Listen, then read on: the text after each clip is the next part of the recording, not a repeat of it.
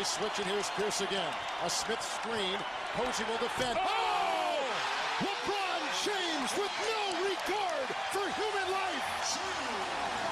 Boston only has a one-point lead. Greer's putting the ball on a play. He gets it out deep and Havlicek steals it. Over to Sam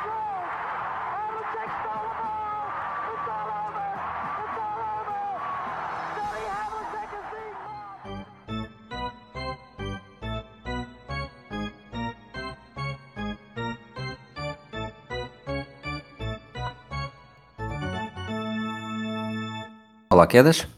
Olá, tudo bem? Tudo ótimo. Estamos a gravar eh, 14 de maio de 2023, às 23h21. Eh, o jogo 7 entre os Celtics e os Sixers acabou há pouco e tivemos a oportunidade de presenciar a história. Eh, Jason Tatum não só tornou o jogador dos Celtics com mais pontos num jogo 7, como também eh, o jogador da NBA eh, de sempre com mais pontos num jogo 7. Depois de já ter sido decisivo também no jogo 6, os Celtics chegam à final de conferência eh, depois de terem de estarem em desvantagem 3-2 com os Sixers. E não quero estar aqui a apontar nomes, mas um de nós, eh, aquele que, que é dos Celtics, disse que, que Tatum era um bocadinho irregular e que nestes jogos mais importantes nem sempre aparecia em bom nível, mas a verdade é que estes jogos 6 e 7 acabaram por, eh, eu não diria tirar dúvidas, mas acabaram por surgir no momento ideal para que Boston conseguisse seguir em frente. Ah, sim, e acima de tudo, a questão do Jason Tatum é que ele é ele é um caso curioso porque às vezes nós tipo, há pessoas que quebram nos grandes momentos, já vamos falar disso daqui a bocado, e há pessoas que são genuinamente inconsistentes. Eu acho que o Tatum é genuinamente inconsistente, ou seja, ele é inconsistente quer o, jogo, quer o jogo seja importante ou não. Hum, ele de jogo para jogo tanto pode estar com a mira acertada e ter um jogo incrível, como pode, pode estar tipo, a zarulhar e, e perde-se. Hum, e isso tende a ser um bocado irrelevante de se é um grande momento ou não. Simplesmente às vezes acontece, às vezes não. Hum, e ele neste jogo esteve hum, incrível. Acima de tudo, acho que a grande coisa que aconteceu foi que ele hum, lembrou-se que também pode marcar pontos na primeira parte. Sim, né? Tipo, ele se tem feito, ele se tivesse sido como, entre aspas, normal, eh, pronto, teria acabado com os seus 20 e tal pontos do costume, porque geralmente ele, ao longo, pessoalmente nesta series, então ele começava sempre horrivelmente mal e depois, pronto, e depois recuperava na segunda parte. Neste caso começou logo muito bem, manteve-se muito bem e teve mesmo. E o Tatum é um jogador muito de. Eh, é um daqueles, é um daqueles jogadores que a nível da entrega, isso pronto, é o que é, mas a nível do lançamento a entrar, quando a bola começa a entrar, é daqueles que de repente está a lançar para uma piscina. Eh, eh, o aro fica imparável e ele é um jogador muito de ritmo. Quando começa a entrar, fica mesmo com o ritmo todo nas entradas para o cesto, nos triplos, nos, nos mid-rangers. É um jogador que de facto eh, precisa desse ritmo de começar a acertar e depois quando consegue não para, desta vez começou logo desde o início e os Celtics não, os Sixers não tiveram armas para o parar o jogo inteiro.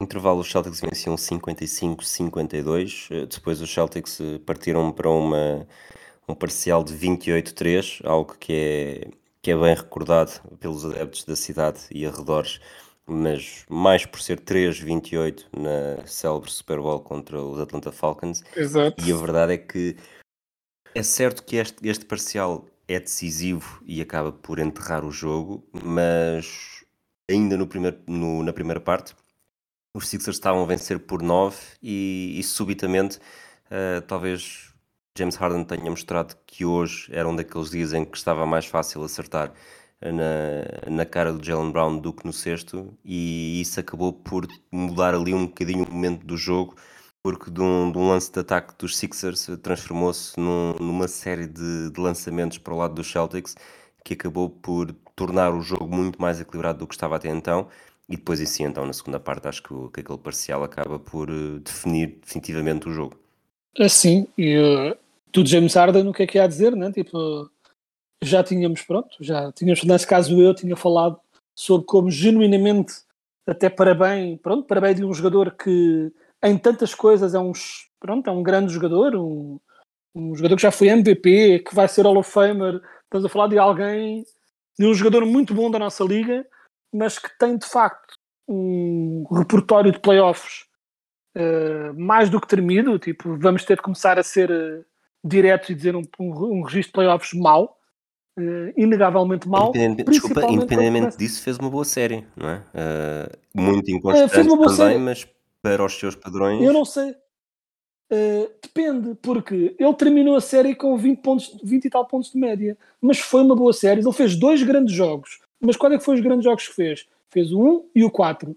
Mas depois, quando mal os jogos começaram a ser eliminar, foi desgraça após desgraça. E essa é que é a grande questão, que é eu, se eu marcar 50 eh, pontos em dois jogos seguintes, os primeiros dois jogos, e depois marcar 0, 0, 0, 0 até ao fim, uh, fiz uma boa série, tipo, uma, uma, boa série, apesar de ter média de 25 pontos ou algo do, assim do género, conforme o que acontecer, é, é-me complicado dizer que foi uma, foi uma boa série. Ele teve dois jogos, de facto jogou muito bem, e eu até estava esperançoso que isto fosse, pronto, um acordar dele, mas basta ver, mal os jogos começaram a ser a decidir, nomeadamente um, jogo 6 e jogo, e jogo 7, que foram, pronto, dois jogos em que, pronto, em que, em que era a valer e quem...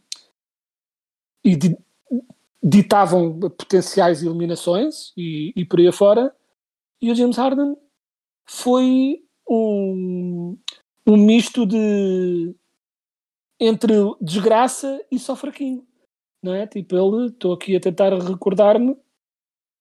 Ele teve aqueles dois jogos incríveis, mas nos outros dois jogos, nos Os intermédios foram maus, teve, o 2 e o 3 foram maus. É, ele teve o jogo, teve um com 45, depois foi 12 com lançamentos 2 em 14, teve 16 pontos com lançamentos 3 em 14, depois teve 42 e depois teve 17 pontos com 4 e 8 lançamentos. A percentagem foi um pouco melhor, a agressividade não tanto assim, uh, mas pronto, mas ganharam, que seja. E neste último jogo, uh, 13 pontos, 4 em 16, com uh, 9 assistências, sim, mas uh, cinco turnovers e via-se, era notório neste, quando o jogo estava a fugir, que o Arden não queria a responsabilidade. Muitas vezes atacava o sexto só a pensar em lançar cá para, lançar para fora. Há uma, ele vai-se genuinamente, aba genuinamente abaixo nestes grandes momentos e é desconcertante de ver porque quase eu quase que quero uh, porque eu não ele vai certamente levar muito na cabeça e eu não desejo isso a ninguém. Não desejo a, pronto, a, a chatice né? pronto, e as críticas que ele vai levar e vai ser um, pronto, um verão muito penoso para o Harden, certamente. E eu não desejo isso a ninguém, mas a verdade é que ele acaba esta série com, fazendo aqui muito rapidamente, uh, então, 24. É um pronto, não consigo ver. Eu, eu dou-te dou tempo a fazer as contas porque vou trazer também aqui uma, uma análise. Óbvio, e acho que aquilo que tens estado a dizer é inatacável. Acho que o jogo 4 não, não pode ser uh, de todo desvalorizado o facto de os Celtics terem estado sim, muito perto sim. do 3-1. Portanto, o jogo para os Sixers, obviamente, não era de eliminação total, mas, mas seria eh, parcial, pelo menos, porque de facto as coisas ficavam muito mal paradas para os Sixers. E olhando para o jogo de hoje, de facto, o Guardian faz 9 pontos. E depois 3 a 11 hoje. Mas Exato, 3 a 11 era o, o Joel Embiid 15 pontos. Portanto, os dois juntos, as duas grandes estrelas do Sixers, fizeram menos pontos do que o segundo jogador com mais pontos do Celtics, porque o Jalen Brown faz 25. Uh, eh, os dois juntos fazem menos de metade dos pontos do, do Jason Tatum. Portanto, não sei até que ponto, e digo que não sei até que ponto exatamente para pedir a tua opinião, é que há aqui mais, obviamente, obviamente que há aqui mais culpados, que não é só o James Harden, mas de que forma é que isto está distribuído? Porque o Joel Embiid, de facto, não faz um jogo nada bom hoje. Uh, eu acho que vendo o, o, tipo de jogador que o James Harden está a ser nos Sixers, não está muito, não é muito semelhante necessariamente àquilo que era, no, sobretudo nos Rockets. E, e, depois temos aqui também um treinador que, apesar de em 2008, nas quatro séries em que esteve, uh, esteve em vantagem por 3-2 e conseguiu vencer as 4, é capaz de ser, uh, provavelmente já me cruzei com essa estatística, mas uh, não vou, vou só dizer é capaz de ser o treinador com mais vantagens de 3-2 perdidas na história da NBA, porque Doc Rivers, uh, algumas até são piores do que 3-2, mas uma delas com, os, com os Orlando Magic, Celtics Magic em, em 2009, uh, foi uma. com os Miami Heat também, isto ainda como treinador dos Celtics, e nos últimos anos tem acumulado, portanto, não sei até que ponto ele, hoje, já depois do jogo, Uh, diz que, que, tem mais dois anos de contrato, portanto não está a pensar não estar no início da próxima temporada como treinador dos Sixers, mas começa a ser, uh, não tirando mérito uh, ao treinador, mas começa a ser demasiados casos destes em que falta qualquer coisa, ou, ou é, é, demasiado para ser só apenas um, um desvio estatístico. Sem dúvida, e deve ser dito que eu, quando estava aqui a dizer mal, entre aspas, do Harden, era só porque é preciso falar de alguém primeiro claro. e fomos para o Arden primeiro, porque eu na verdade tinha críticas preparadas para os dois nomes que disseste também. Vamos começar pelo, pelo Doc, foi partilhado aqui, pronto, numas uh, em redes sociais em que nós estamos envolvidos. Um, alguém partilhou aqui um gráfico que um canal fez, uh, que era aqui para do First Thing First, e tem aqui eh, sobre essas estatísticas que estavas a dizer do, do Doc Rivers. Uh, vamos, vou começar a enumerar o que está aqui neste gráfico que eu apanhei. Ele, por três vezes, um, ehm, perdeu o Series depois de estar a ganhar por 3-1. E é o pior de sempre nesse sentido. Por seis vezes, perdeu o Series depois de estar à frente 3-2. É o pior de sempre nesse sentido. Por quatro vezes, liderava por mais de dois jogos, por dois jogos ou mais, e foi eliminado é o pior de sempre nesse sentido. Tem 31 derrotas em jogos de decisão, ou seja, de close-out, ou seja, jogos de, de decidir se, pronto, se é eliminado ou se, ou se passa. É o pior de sempre nesse sentido. Em jogos de close-out, né, de decisão, tem um registro de 15 em 31. E é o pior nesse sentido, eh, numa, numa amostra estatística de mais de 20 jogos. Portanto, de facto, o que é que há mais a dizer, não é? Uh, Porquê é que achas que é assim? É, é as equipas não é uma desgraça. O facto de ser um treinador com, com. Acho que ele já passou os mil jogos na NBA. Uh, eh, ter muitos mil jogos, pelo menos playoffs mais, mais fase regular, uh, porque ele faz muitos jogos de playoffs, portanto, quem faz muitos jogos também está sempre muito mais apto a passar por isto. Mas não é só isso, ou seja, o, numa disseste que era com, com mínimo de 20 jogos, portanto, a partir daí, uh, logo aí já dá para perceber que não é só por estar lá mais vezes, não é só Sim, por eu marcar ao longo da minha carreira mil penaltis, falhei 40, que obviamente sim, falhei 40 penaltis, mas marquei 960, é um bocado como aquele anúncio do Michael Jordan. Mas no caso do Doc Rivers, percebe-se que não é apenas isso. Qual é o... As equipas foram boas, uh, ele nunca treinou uma equipa, sobretudo aqui desde, desde desde o período, desde pós-título dos Celtics, nunca treinou uma equipa que não fosse, que não tivesse boas aspirações, mas ainda assim parece que há sempre alguma coisa a falhar. Uh, porquê? Mas aí está, mas agora tu responde, enquanto estavas a dizer, eu estava aqui a, pronto, a, na minha cabeça a responder à tua questão e tu respondeste. Ele tem, tem uma amostra grande porque tem sempre duas equipas. Tipo, eu não me lembro de muitas vezes em que o Doc tenha genuinamente elevado um plantel acima do seu nível de talento. Geralmente ou cumprem o seu nível de talento ou jogam abaixo do mesmo. E acima de tudo, em jogos decisivos, uh, o que se nota é que o Doc é muito básico a nível de da Mas parte estratégica. Uh, provocação. Ser, se, o, um se fosse o Mike Budenholzer a ter exatamente este volume uh, de jogos, achas que estaria melhor ou pior? Acho que estaria marginalmente melhor, é, é difícil saber, mas acho que estaria uh, melhor, provavelmente. Mike D'Antoni. Uh, depende, uh, esse depende. Uh, por acaso estaria de ver, mas não é muito, não é muito diferente, mas marginalmente melhor. O Mike D'Antoni também tem apanhou com apanhou com os, com os Spurs pela frente durante muito tempo, portanto é um bocadinho diferente, mas eu acho que, acima de tudo. Como Thibodeau, é, desculpa, ainda tenho aqui mais uns nomes. Uh, o Thibodeau também é muito dado a, não, a ter o mesmo problema que o Doc, que é se é preciso fazer um ajuste, se é preciso mudar, se é preciso ter uma ideia diferente de como atacar o jogo. Uh, não há. Não há ideias. Steve Nash. Prova- Provavelmente pior, mas também coitado. Só teve uma oportunidade foi Jason Kidd. Eh, é mesmo é a mesma cobaiada. Embora Greg Popovich. muito melhor, obviamente.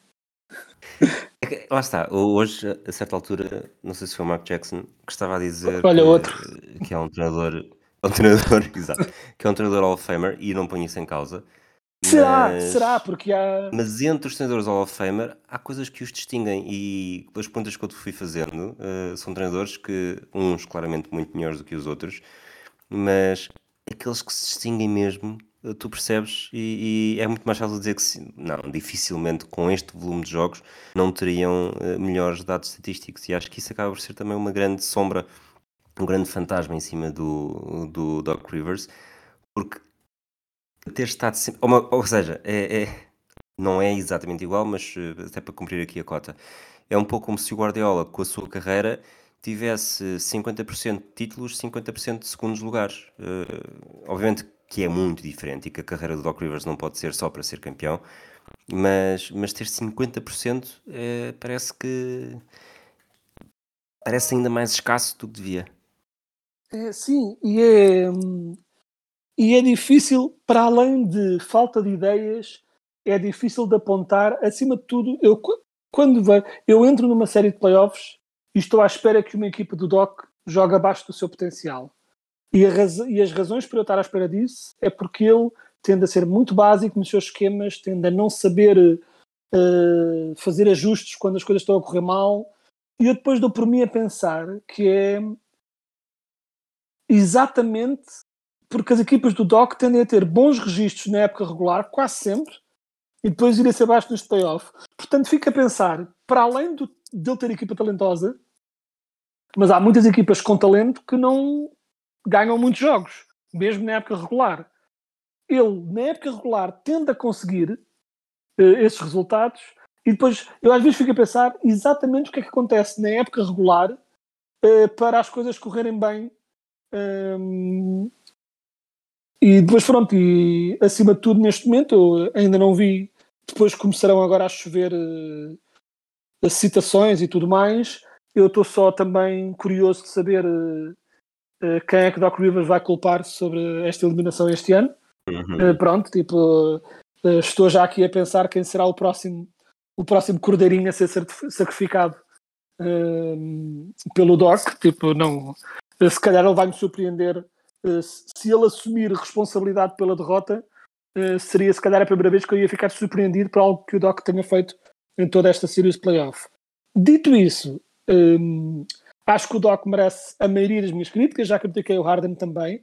E embora, isto que eu vou dizer agora, não merece o mesmo nível de crítica de todo do que estes dois que tivemos agora a dizer, principalmente o Doc, mas mencionaste o Embiid também.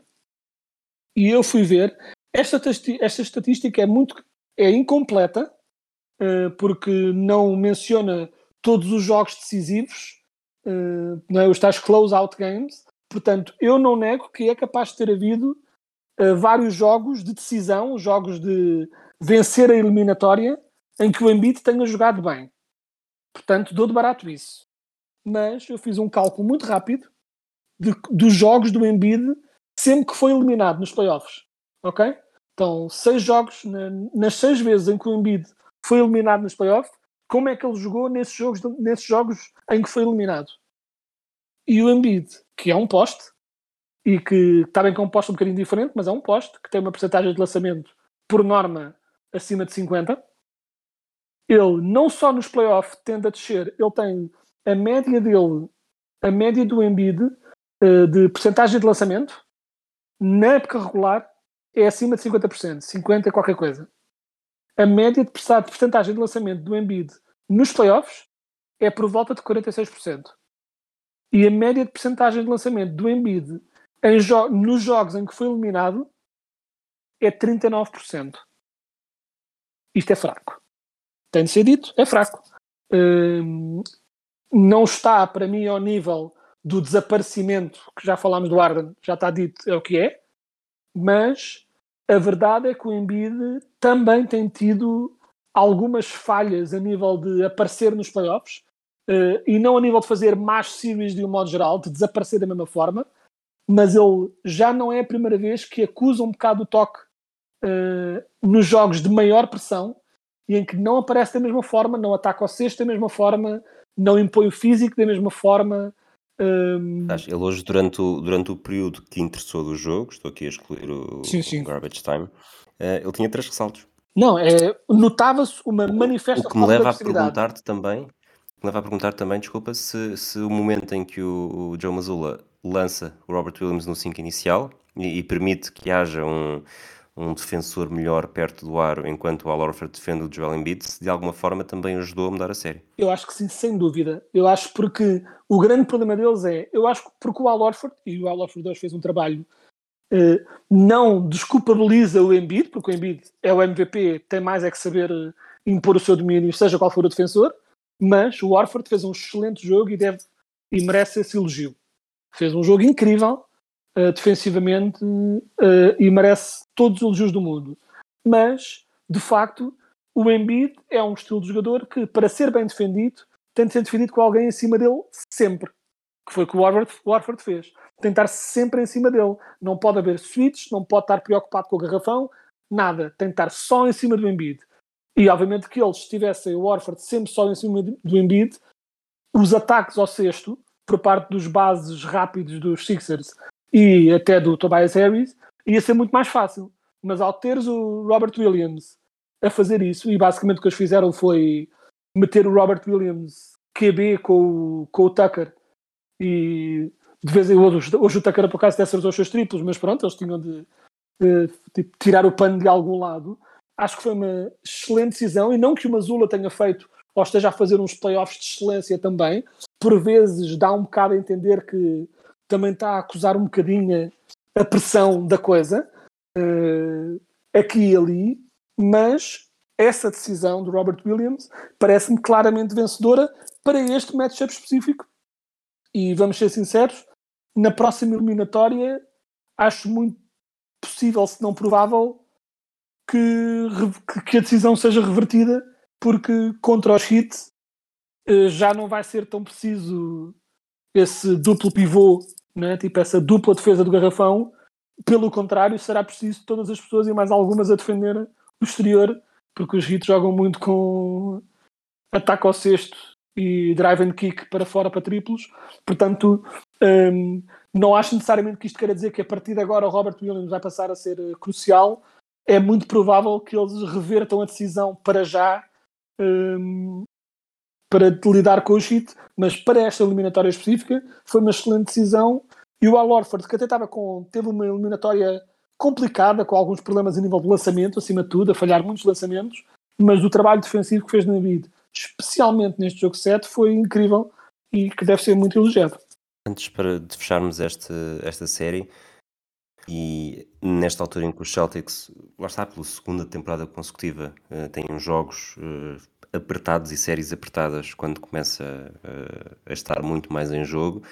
Eh, notas uma melhoria clara ou evidente eh, com, com o facto de este ano haver Malcolm Brogdon?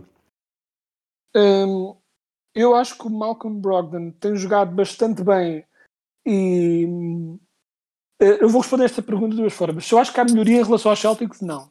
Eu acho que os Celtics este ano estão... Digo isto, digo isto agora porque fez 29 minutos, zero turnovers. Não. Uh, e uma das coisas que os Celtics pecavam muito no ano passado era esse carrossel de não conseguir segurar bem a bola. Uh, falámos muito disso diariamente uh, nos jogos da, da final com os Warriors, mas mesmo antes disso já era muito o fator turnover a fazer a diferença. E hoje, num jogo decisivo, uh, 12 dos Sixers, 7 dos Celtics, e nos 29 minutos que o Brogdon teve em campo, não cometeu nenhum turnover. Sim, e ou seja, eu acho que os Celtics estão melhores por terem o Brogdon e acho que em todas as eliminatórias essa presença estabilizadora do Brogdon uh, tem-se revelado cada vez mais essencial e poderá vir a ser especialmente essencial contra uma defesa tão agressiva como a do Heat. Um, eh, mais uma vez falando desta eliminatória, mas uh, olhando já para a frente, acho que contra os Heat vai ser muito essencial, porque os Heat jogam muito, defendem muito em cima, jogam muito no risco e vai ser bom esses lineups de small ball de Celtics com Brogdon no lugar de, neste caso, Robert Williams, acho que podem vir a ser uh, fulcrais. eh, pessoalmente nos momentos decisivos. O Brogdon não será titular, mas tudo bem. Eu acho que os Celtics estão melhores por terem o Brogdon, sem dúvida. Acho que nestes playoffs, para já, não estão a ser melhores, mas acho que é. Não te consigo apontar uma razão concreta para o caso. Acho que estão só. Eles já o ano passado eram um bocado inconsistentes. Nós falámos disso ao longo dos playoffs todos do ano passado, sobre como era difícil para ver que tipo de jogo é que se ia ter do Celtic de jogo para jogo. E acho que este ano está ainda mais inconsistente, mas continuam a ser uh, uma equipa recheada de talento que. Uh, Deixa-me dizer desta forma: se os Celtics jogassem sempre ao nível do talento que têm, eram favoritíssimos, garantidíssimos como favoritos nas na, para chegarem às finais. Mas como é difícil saber exatamente que performance é que se tem dos Celtics de jogo para jogo, uh, vivemos um bocadinho neste limbo. Ou tu ainda mais como fã. Os It uh, eliminaram os Knicks sem grande dificuldade e ele, pela terceira vez em quatro anos, nos últimos quatro anos, uh, três vezes a final de conferência, da Conferência Este foi precisamente entre os Celtics e os It. E ainda assim, uh, se eu te perguntasse o que é que o teu instinto te diz, não olharíamos para isto como uma espécie de dinastia, porque na maior parte das vezes este confronto é inesperado, mas uh, é impossível fugir que de facto são três em quatro dos últimos quatro anos que na, na conferência onde há Giannis, onde há Embiid, uh, estejamos mais uma vez a ver Butler contra Tatum. Sim, sem dúvida. Acho que, e embora os Heat tenham bastante talento também, o Butler é um jogador incrível e o Adebayo é um jogador que eu já aqui já falámos muito sobre ele, como o quanto eu gosto do jogo do Adebayo, mas acho que no caso dos Celtics é muito uma questão de belíssima construção de plantel a nível de talento e do draft. Né? Tipo, os Celtics têm simplesmente muito talento.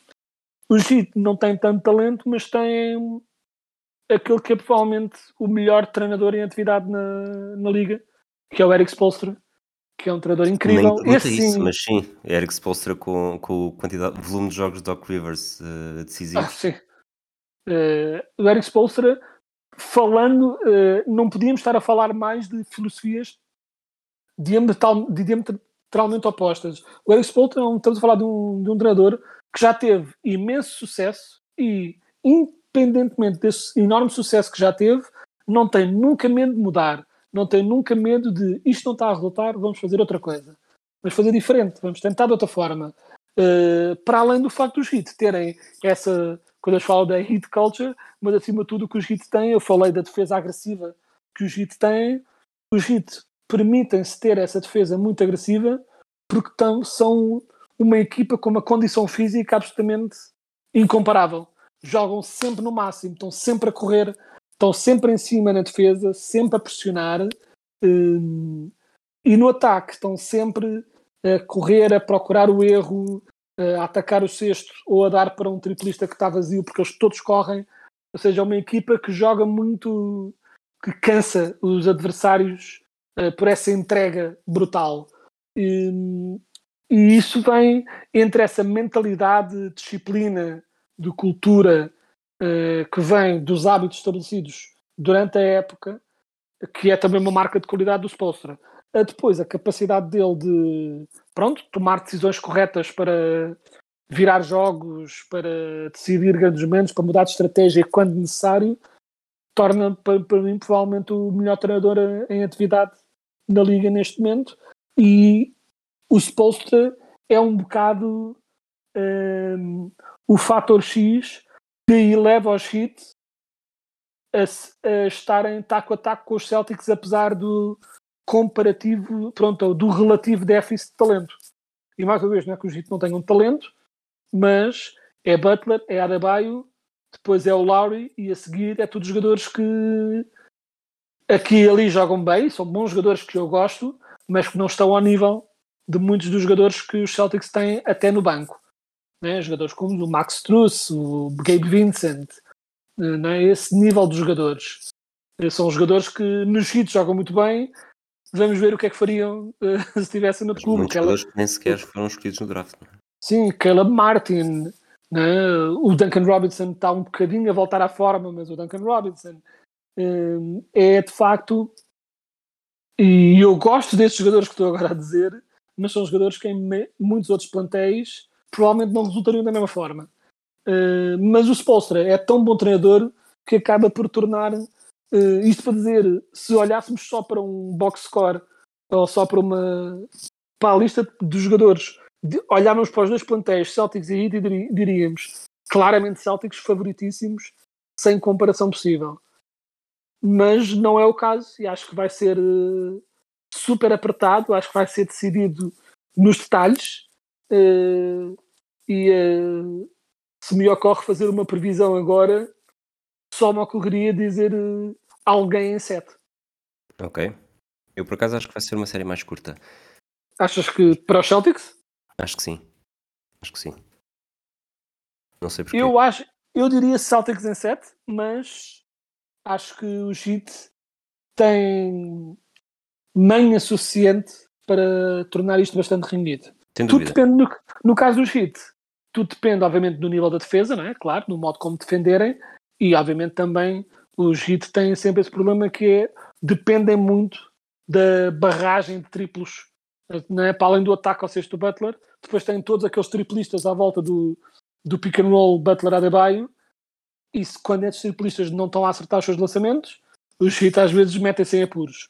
Mas eh, acho que vai ser bastante renhido, mas eh, numa coisa concordo contigo, a ser desnivelado por um lado, certamente seria para os Celtics, na minha opinião. Ou seja, a ser uma série mais curta, seria certamente para os Celtics e não para os Heat. Mas, pronto, vamos ver. Isto estamos a repetir exatamente as finais de conferência do ano da bolha. Eh, e aqui é, já, já, já disse que, que aqui o meu palpite é Celtics. Portanto, apesar das finais serem iguais, eh, não sei até que ponto é que a final não vai ser exatamente a oposta. Eh, portanto, olhando para o oeste, os Nuggets eliminaram os Suns. Eu acho que os Suns, mais uma vez, eh, baquearam ali a partir de um momento e a partir daí os Nuggets, que Sim. também não têm má equipa, obviamente, não é? Eh, fizeram o que tinham a fazer. Enquanto do outro lado, eh, Steph Curry e companhia não conseguiram imitar o, aquela versão de já ninguém dava nada por eles e foram campeões É. do ano passado e desta vez perderam mesmo contra LeBron James e Anthony Davis nos Lakers que há não muito tempo nós estávamos aqui a debater se, se a temporada ia ser ainda pior e depois ainda venciam a lotaria e, e a escolha Yeah, verdade. por entre as mãos e agora estão aqui. Eu não acho que sejam favoritos eh, à final. Eu, vou, eu, eu gostava que a final fosse Celtics Lakers, acho que teria bastante piada, até para, para trazermos também aqui o Nuno Guiar para os episódios diários, diários após os jogos, mas o fator experiência contra estes Nuggets, eh, ou seja, os Nuggets têm a melhor equipa, os Nuggets têm a melhor eh, mais condições para lá chegar, mas é impossível eh, apostar contra estes Lakers. Não necessariamente contra estes Lakers, mas sobretudo para uma equipa que tem LeBron James e que está numa fase eh, muito motivada, onde até Austin Reeves eh, parece que até nos playoffs consegue dar espetáculo e fazer a diferença, mas é sempre muito difícil estar aqui a, a olhar de, com desdém para esta equipa, porque tudo pode acontecer. E por aí eu diria que Celtics Nuggets é o desfecho mais provável, mas ainda assim o instinto talvez vá para, para Celtics Lakers. Eu eh, acho, acho mesmo que vamos ter duas finais de conferência muito imprevisíveis. Eh, embora em ambas acho que há uma equipa de cada lado que fora de contexto deveriam ser considerados favoritos, de um lado Celtics, de um lado Nuggets. Eu continuo a achar, a minha previsão seria Nuggets a passar. Eh, entendo fazer uma previsão, prevejo Nuggets, e até pela forma com que estão a jogar, os Nuggets estão a jogar muito bem também, mas acho que estes Lakers, eh, um, tem LeBron e Anthony Davis, que é sempre um, um excelente ponto de partida para qualquer tentativa de sucesso num jogo de basquete, mas acima de tudo, depois tem à volta desses dois uma equipa que passou de muito desequilibrada para bastante equilibrada, com essa tal rotação de jogadores de, de role players que a qualquer jogo vão acordando mais uns ou outros.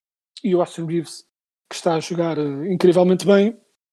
E acho que é. hum, eh, acho que em última instância, eu acho que tudo depende eh, do, do valor experiência, neste caso, não é? Tipo, até que ponto é que estes Nuggets irão acusar a pressão? Acho que estes Nuggets, na, na outra, na bolha, acusaram mais a pressão de não estarem preparados para o grande momento. Agora já têm menos desculpas, agora já é suposto, eh, já tiveram várias derrotas, já tiveram várias, vários momentos nos playoffs para se tentarem para ganhar esse, esse calo. Agora tem a equipa na sua máxima força e é uma belíssima equipa. Não tem imenso banco, mas tem tanto, eh, tem tanto banco, chamemos-lhe assim, tem uma rotação de oito jogadores, que é o que chega para os playoffs. Eh, os Lakers também têm essencialmente uma rotação de oito jogadores. Nesse aspecto, as equipas são mais ou menos semelhantes, mas em- a nível de puro talento, posição a posição, os Nuggets têm mais. Eh, o valor de experiência do- dos, dos Lakers pode vir a fazer-se valer. Eh, acho que o LeBron, pura e simplesmente, fisicamente, já não consegue ter aqueles momentos de LeBron em que todos os jogos está a marcar 40 pontos e a carregar equipas às costas. Acho que ele consegue fazer isso em jogos eh, escolhidos a dedo, não consegue fazer todos. Portanto, se o Anthony Davis voltar a fazer muitos dos seus jogos de desaparecimento, aí Nuggets passam com relativa facilidade, porque o LeBron não consegue fazer tudo. Mas se o Anthony Davis conseguir ma- manter a forma ao longo de toda a eliminatória, então acho que podemos ter uma eliminatória renhida também, ainda assim. Eu acho que vai ser um teste interessante da defesa muito sólida dos Lakers, muito aguerrida, muito sólida, muito disciplinada, contra este ataque dos Nuggets com Jokic no, Jokic no centro e todos os outros correndo e fazendo cortes para o cesto e fade-outs para, para triplos e vai ser muito interessante ver esse, ver esse duelo, chamemos assim. Chegamos aqui para uma, antes de terminar o episódio, uma série de perguntas rápidas, eh, só mesmo o nome da equipa para ver se, se concordas comigo. Eh, os Celtics, para serem campeões, eh, quem é que prefeririam apanhar na final? E... Fiquei a pensar, fiquei a pensar. Ainda assim preferia apanhar os Lakers. Também acho. O, o Zit, quem é que prefeririam apanhar? Os Heat. Eu, curiosamente, acho que os Heat preferia os Nuggets. Concordo. Eh, os Lakers, quem é que preferiam apanhar? Os Lakers, ofensivamente, estou aqui a pensar. É um bocadinho ela por ela, mas acho que ainda assim preferem os Heat por uma pura questão de talento. E os Nuggets? Os Nuggets, acho que preferem. Estou a pensar a nível defensivo que eles conseguem fazer. Hum, acho que preferem os Heat também. acho que do, do outro lado, acho que, acho que preferem os dois os Heat. Mas, ela, mas, é, mas não é tipo. Eu disse os dois os Heat, mas não acho. Como eu disse, não acho que o desnível seja tão grande. Acho que de um outro lado encaixa de, encaixa de uma forma diferente. Mas diria Heat também. Achas que uma conclusão que podemos tirar daqui é que na sua série os Celtics são mais favoritos, ou seja, das duas séries os Celtics são os mais favoritos, mas é suficientemente interessante para percebermos que não é uma questão de ser apenas a equipa mais forte ou a equipa mais fraca que segue em frente, há mesmo matchups que são que podem fazer muita diferença. Eu acho que no caso dos Celtics, eh, se metermos eh, Al Horford, este, este estilo de, de- que derrotaram os Sixers com Al Horford mais perto de Anthony Davis e, e, e depois o LeBron James a ser defendido por, eh, pelos vários eh, extremos que os Celtics têm, e é muito mais fácil, e este fácil está aqui, eh, é um- é um, Com muitas aspas. muitas aspas, eh, do que apanhar uns Nuggets em que vão apanhar. Bom, eu vou dizer um Embiid em esteroides porque faz a diferença de uma maneira muito oposta àquilo que o, que o Embiid faz. E, e além disso, ainda tem um marcador com o Jamal Murray que é muito, neste momento, é muito mais e muito melhor atirador do que o James Harden. Portanto, nesse aspecto, acho que o encaixe muito melhor nos Lakers do que nos Nuggets. Mas lá está, mudando a equipa, eh, há pequenas coisas que, que vos podem fazer eh, preferir outra, outro, outro adversário e é quase eh, quatro finais diferentes para, para quatro campeões diferentes. Sim, e em ambas, se calhar a nossa previsão de quem é favorito, de quem está a jogar melhor, pode variar, mas francamente acho que qualquer combinação destas potenciais finais uh, daria jogos muito diferentes, mas reunidos sempre.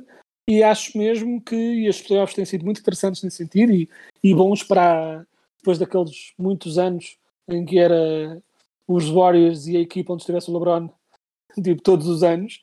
Eu acho que este ano temos quatro equipas nestas finais de conferência e absolutamente nenhuma me chocaria como vencedora.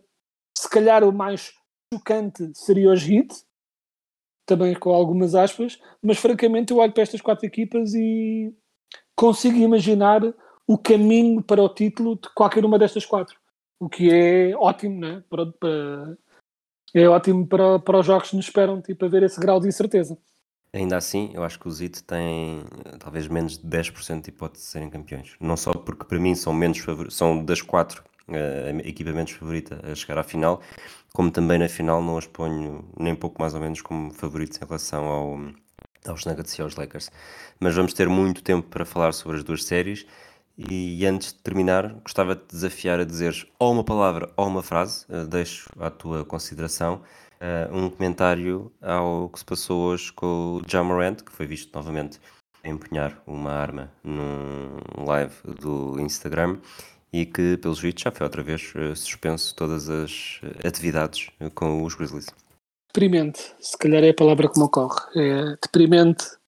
Um, pronto, como é que um jogador com este nível de talento, tão jovem, com tanto pela frente, tanto jogo para jogar, tanto dinheiro para fazer, e parece estar determinado a afundar a sua carreira para fazer cosplay de gangster. Uh, pronto, não percebo, confesso não consigo perceber. Uh, se calhar vai ter de fazer outra ronda de terapia. Uh, uma terapia desta vez, se calhar, em vez de fazer três dias de terapia, faz quatro e já fica curado. Talvez seja essa a solução. Acho que é ridículo e deprimente. Só. Muito bem, Quedas. Obrigado por estarmos a gravar aqui já. Começámos dia 14, acabámos dia 15. Exato, exato. Mas desta vez não, não nos esticámos assim tanto, ainda assim. Uh, não, não, nada disso. Mas pronto, voltamos. Uh, se tudo correr bem ainda esta semana, uh, talvez depois do. Não, não sei se depois dos jogos, demos os jogos 1, se depois, depois dos jogos 2, também depende da nossa disponibilidade. Um abraço para ti, Quedas, um abraço para todos aqueles que nos ouvem. Até à próxima. Abraço.